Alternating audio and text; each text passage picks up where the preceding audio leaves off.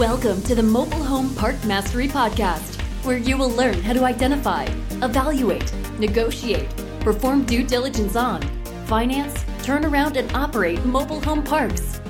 And now, here is your host, the fifth largest mobile home park owner in the United States, Frank Rolfe. Webster's Dictionary defines history as the study of past events. And there's a lot to be learned from history to get us off on the right foot today. This is Frank Rolfe, the Mobile Home Park Mastery podcast series. I'm in the fourth of a four part series called Literary Lessons Learned. And we're going to be talking about history and history books and what there is to learn about mobile home parks from those history books. The first general theme of a lot of history is that history repeats itself.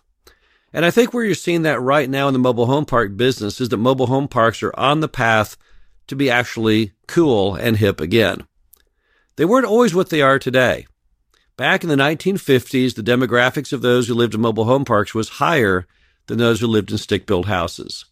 If you lived in a mobile home park, you typically had higher education and higher income than those who lived in frame and brick houses, which is, of course, the complete reverse of how it is today. But again, things change over time. In the 1960s, Elvis Presley lived in a mobile home park in not one but two movies. It happened at the World's Fair in 1963 and again in Speedway in 1968. But what many people don't know is he also lived in a mobile home in the 60s about 10 miles from his house called Graceland in Memphis. He had a little congregation of mobile homes out on a farm he had. And his wife later wrote that she had more fun in the mobile home than she ever had in Graceland.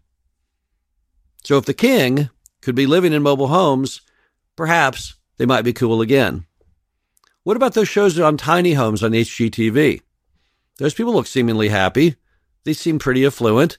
They like the product. They like the idea of living small, living within their means. They also like the fact of all the unusual designs and thought that goes into utilizing every square inch of a tiny home. There's a tiny home development right now going up in Austin, in fact. It's very unique. It's very unusual. It's very expensive. It's going to cost around $100,000 per lot to build it. But if you're spending that kind of money, you have to imagine the market consumer testing is showing people want to live in a mobile home product. RVs, of course, are leading the way. Maybe that's why tiny home shows are doing so well. Tiny homes are a derivative of the recreational vehicle industry, and the RVs have such great marketing, such great publicity. They've done so well in promoting their image. Hopefully, mobile homes and mobile home parks will follow behind that. Of course, the media hasn't helped much movies like Eminem, TV shows like Trailer Park Boys. Seemingly every time mobile home parks make it into the news, it's always in a bad way. And you can't blame the stations for doing that because they're just trying to get an audience to watch. And for the average American and all the stereotypes the media has created, the mere mention of mobile home park brings nothing but thoughts of sex and violence. So people all want to tune in. But of course, that has nothing to do with reality. And ultimately in history, people always seem to come right back to the original truth and I think the truth we'll ultimately find is that mobile home parks do have certain advantages. They are a little hip. They are a little different. They are a little contrarian. For someone who's bored with their life and bored with traditional apartment and housing fare, who's tired of nothing but shows with Joanna Gaines where you rip out all the walls in the house, paint everything off white, and put in a couple fake potted plants, they may look at that and say, well, I'm ready for something that's actually new and different.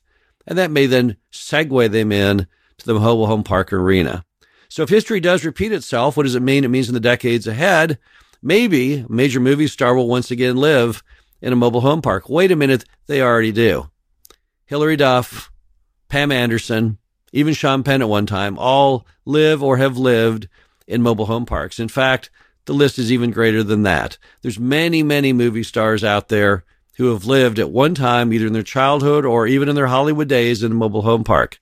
So hopefully things will repeat itself. The truth will come out and people will again embrace the mobile home park as a unique, different style of living.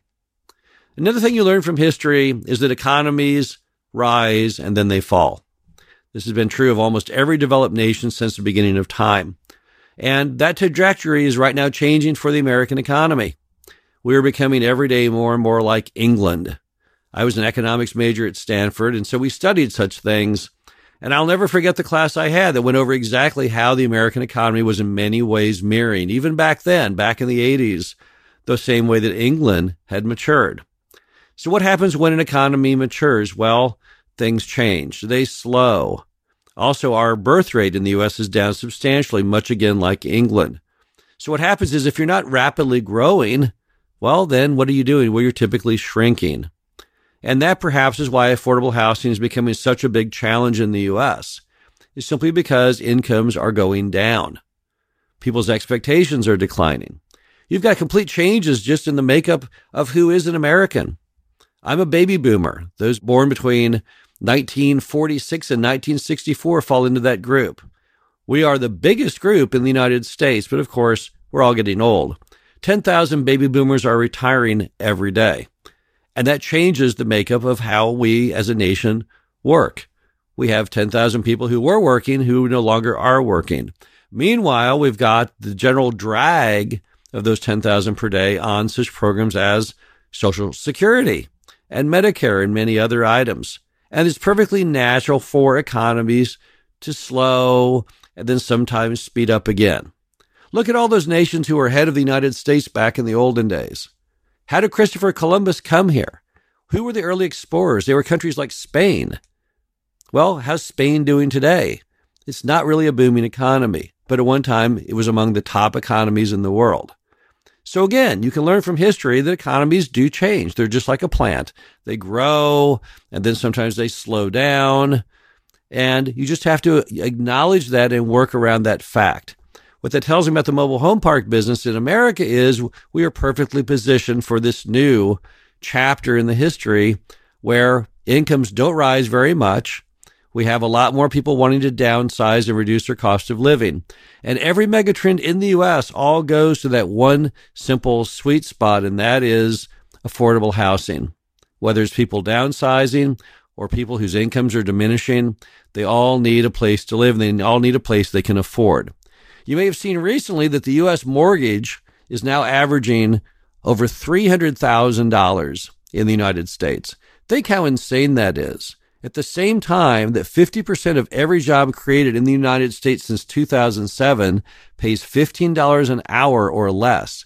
How in the world can we have housing that makes any sense at a more than 300,000 mortgage? That means around a $400,000 price point course, it doesn't make any sense, and we all know that. And that's why affordable housing is probably the biggest challenge in America going forward. But in our opinion, that also means it's probably the biggest opportunity. The uh, final thought for you is that morality is a constant throughout all world history. So what happens is you've got, regardless of what religion you are, the general concept of right and wrong. I think we're pretty much all born with that. So it's an innate skill. We all know what you're supposed to do and what you're not supposed to do. But sometimes history gets it wrong. Sometimes nations go out and do things which, frankly, are not very moral. And it doesn't make things then right. If you do things that are not moral, that doesn't make those things moral. It simply means that there's just a general lack of morality out there.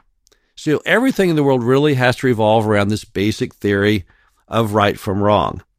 And you're seeing that in a very, very large way right now in the mobile home park industry. Owners are trying harder than ever before to produce the best product that they can. They're trying very hard to professionally manage the parks. People are pouring money back into the capital infrastructure. People are trying to provide a better quality of life for the residents. They're trying to give them all kinds of new amenities and different features, trying to bring a sense of morality to the industry. So what happened? Well, the industry kind of lost its way because a lot of the moms and pops who built these mobile home parks, they had the best of intentions, but over time, they just lost their energy.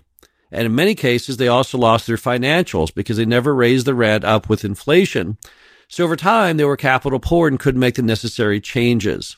A lot of people think that's okay because, hey, the rents were low, but that's not okay in almost every state in the United States, we have basically very firm laws against that theory that's called slumlording, which means that you have to provide basic services and housing. There isn't a plan B. Yet many park owners could not do that because they did not have the money to pay those giant bills for capital repair. That's changing now. You have new people entering the industry, people who understand you have to reinject capital, you have to fix roads and do all the things necessary to provide a good quality of life. And on top of that, they want to provide a great sense of community.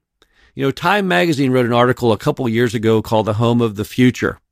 They raved about the mobile home park as a product, saying that it was the gated communities of the less affluent.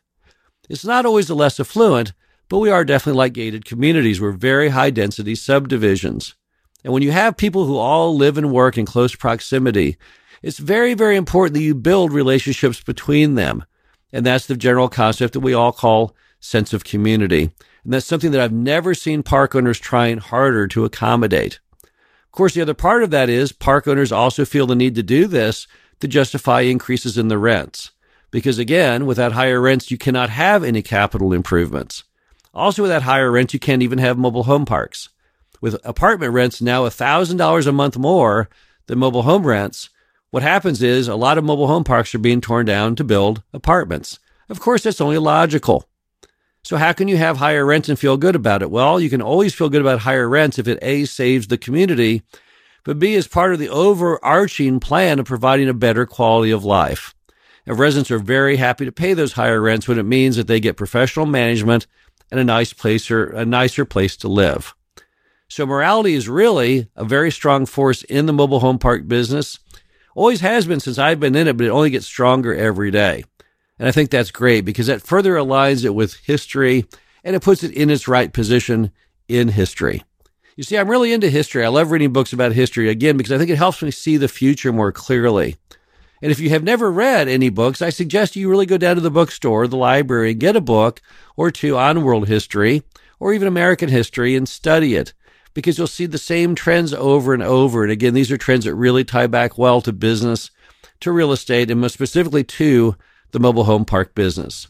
This is Frank Rolfe, the Mobile Home Park Mastery podcast series. Hope you enjoyed these four segments on literary lessons learned, and I'll be back again next week. Thank you for listening to the Mobile Home Park Mastery podcast. Be sure to visit us at mhpmastery.com to subscribe to the show read our show transcriptions, and access all of our great information on mobile home park investing.